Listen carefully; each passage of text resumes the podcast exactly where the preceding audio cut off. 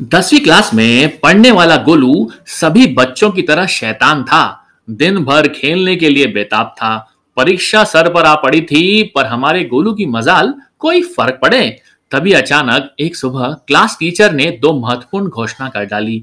Next month से आप लोगों की प्री बोर्ड एग्ज़ाम है और इस मंडे से आपको एग्ज़ाम फॉर्म भरवाए जाएँगे। बात सुनते ही गोलू अपने साथी भोलू को बोल पड़ा, यार ये गणित में एल्जेब्रा नंबर सिस्टम समझ तो आता ही नहीं है।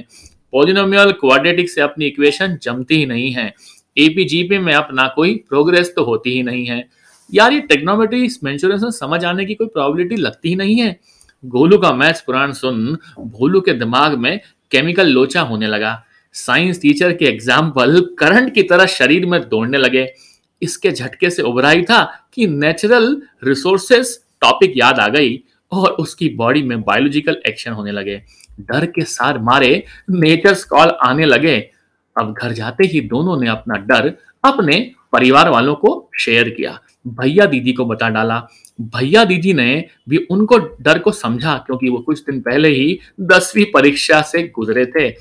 तभी दीदी बोल पड़ी, गोलू, तू डर मत। मम्मी के पास ना हर चीज़ का उपाय होता है।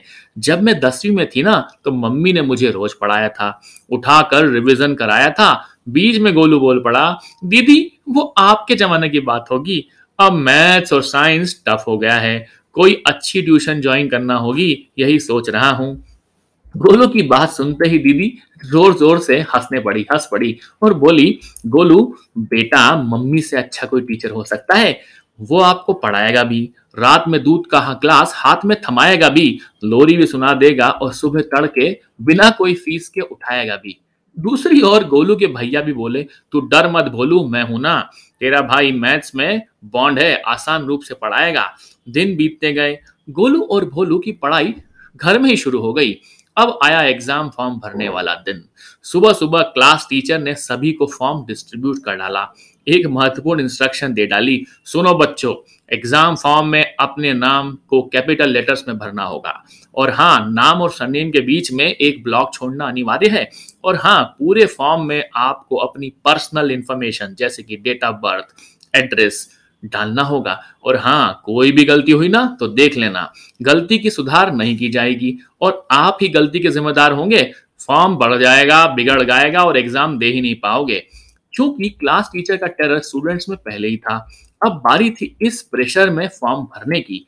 क्योंकि अर्चना क्लास की होनर स्टूडेंट थी। सोचा, सबसे पहले फॉर्म मैं ही भर डालूं। कहते हैं ना, प्रेशर और डर से भला चंगा होनहार भी हार सकता है। इसलिए डर डर और एंजाइटी उसके सर में घूमने लगी। उसने अपने नाम की स्पेलिंग ही गलत लिख डाली और गलती गलती से उसकी सिट्टी बट्टी देखकर ही गुल हो गई, क्योंकि मैडम की बात जो याद आ गई थी। और तो और क्लास के सबसे डब्बू स्टूडेंट्स गब्बू ने अपने डेट ऑफ़ बर्थ की जगह अपनी आज की डेट डाल डाली। अब बारी थी मैडम के फॉर्म चेक करने की। दोनों की गलतियाँ पकड़ने के बाद मैडम का गुस्सा चरम पर था। सुनते ही अर्चना रो पड़ी और हमारा गब्बू नज़रें झुकाए खड़ा रहा। अब दोनों बच्चों के मन में बोर्ड एग्ज़ाम्स के डर से ज़्यादा फॉर्म में की गई गलती का था। उन्हें क्या पता था, इस गलती का उपाय तो टीचर को ही करना होगा। लेकिन गलती पता लगने पर सुधारा ना जाए तो वो भी बहुत बड़ी गलती और मिस्टेक होती है। वैसे आप लोगों की जानकारी के लिए बता दूँ कि मैडम ने व्हाइटनर से सुधार कर दिया था, पर यह बात हमारे अर्चना और गोलू को, गब्बू को पता ही कहाँ थी? अब आई थी बात प्री बोर्ड एग्ज़ाम की। गोलू भोलू, डब्बू अर्चना की तरह सारे बच्चे एग्ज़ाम में क्या आएगा? पेपर टफ होगा। सोच कर ही डरे और सहमे थे। अब तक की गोलू, जिसे मम्मी ने रोज सुबह पढ़ाया था, खूब रिविजन कराया था, उसे भी लग रहा था कि यार मुझे तो कुछ याद ही नहीं। मैंने क्या पढ़ा है, मुझे तो कुछ पता ही नहीं।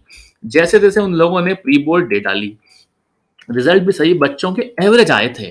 कहते हैं ना, की गई तैयारी व्यर्थ नहीं जाती है। अब थे फरवरी महीने का इंतज़ार, जहाँ आने वाली थी फाइनल एग्ज़ाम डर सबको था। लेकिन मम्मी, भैया की की गई मदद से मन में थोड़ा सा आत्मविश्वास था और रही सही कसर तो हमारी प्री बोर्ड ने पूरी कर ही दी थी। क्योंकि बिल्कुल मेन एग्ज़ाम की पैटर्न की तर्ज पर ही तो होता है प्री बोर्ड एग्ज़ाम और एग्ज़ाम होने के बाद रिलैक्स भी थे कि, अरे यार, देखेंगे क्या करना है। फिर आई फाइनल एग्ज़ाम की बारी। सबने डे डाली एग्ज़ाम एग्ज़ाम तो निकल गई, पर चिंता सताने लगी, नहीं रिज़ल्ट क्या आएगा? तभी उन्हें अचानक अपने मम्मी पापा की बात याद आई कि डर सबको लगता है, डर से कुछ नहीं होता है, प्रयास करने से तो होता है, क्योंकि प्रयास से ही डर भागता है। सभी बच्चे अपने दोस्तों को भी यही बात बताने लगे और डर को भूल कर सिर्फ़ जीवन में अच्छे प्रयास करने लगे। तो ये थी हमारी आज की कहानी। इस कहानी में हमने निम्न बातें सीखी। पहली, पापा मम्मी भैया के पास ना हर प्रॉब्लम का सॉल्यूशन होता है। इसलिए जब भी हमें डर लगे कोई भी परीक्षा का डर लगे या आज आम जीवन में डर लगे बच्चों को खासकर तो उन्हें अपनी मम्मी पापा से बात करना चाहिए। वैसे भी मम्मी ही बोर्ड एग्ज़ाम ना सक्सेसफुली निकलवाती है। दूसरी ओर टीचर डिसिप्लिन सिखाते हैं। इसलिए टफ रूल लगते हैं तो उन टफ रूल से हमें डरना नहीं चाहिए। प्रेशर से आने पर विचलित नहीं होना चाहिए।